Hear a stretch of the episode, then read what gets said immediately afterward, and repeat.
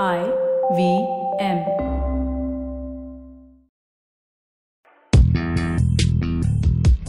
पैसा वैसा विद अनुपम गुप्ता में आपका स्वागत है। ये वो शो है जहाँ आपको पैसों की दुनिया से जुड़े सवालों का हल मिलेगा।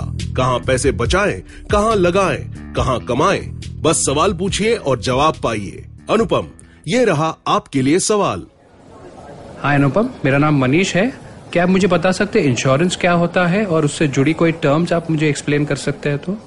इंश्योरेंस एक कॉन्ट्रैक्ट होता है जो आप एक इंश्योरेंस कंपनी के साथ एंटर करते हैं कि अगर कोई अनएक्सपेक्टेड इवेंट हो तो आपका जो भी लॉस है, उसका कॉम्पनसेशन वो इंश्योरेंस कंपनी देगी।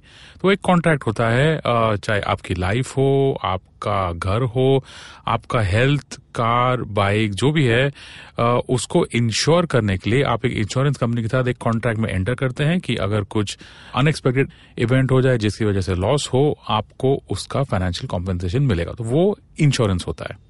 इंश्योरेंस प्रीमियम जैसा मैंने आपको बताया था, जो इंश्योरेंस कॉन्ट्रैक्ट होता है, वो आप और इंश्योरेंस कंपनी के साथ एक एग्रीमेंट होता है कि अगर कुछ अनएक्सपेक्टेड हो जाए तो इंश्योरेंस कंपनी आपको उसका फाइनेंशियल कॉम्पेंसेशन देगी। ये कॉन्ट्रैक्ट को जारी रखने के लिए आपको हर साल एक प्रीमियम पे करना पड़ता है। तो वो प्रीमियम एक इंस्टॉलमेंट है या एक अमाउंट है जो आप हर साल पे करेंगे इंश्योरेंस कंपनी को अपना कॉन्ट्रैक्ट वैलिड रखने। और जब तक आप ये प्रीमियम पे करते रहेंगे, आपका कॉन्ट्रैक्ट वैलिड है, आपकी इंश्योरेंस पॉलिसी इनफोर्स होती है। जब आप प्रीमियम पेमेंट को मिस करते हैं तो इंश्योरेंस कंपनी आपको एक ग्रेस पीरियड दे सकता है कि आप उसको पे करें। लेकिन अगर आपने प्रीमियम पे करना बंद कर दिया तो आपकी पॉलिसी लैप्स हो सकती है। तो बी केयरफुल आप जब भी अपना प्रीमियम पे करें पेड ऑन टाइम और और अगर आपने डिसाइड कर लिया कि अभी आपको प्रीमियम नहीं पे करना है तो आप अपने एजेंट या अपने इंश्योरेंस कंपनी से चेक कीजिए कि आपका जो कवर है रिस्क कवर है, या आपका जो कॉन्ट्रैक्ट है, उस पर क्या इम्पैक्ट आएगा। पैसा वैसा सुनने के लिए शुक्रिया। अगर आप इन्वेस्टमेंट से जुड़ी कोई भी जानकारी या सवाल पूछना चाहते हैं तो आप हमें ट्वीट कर सकते हैं।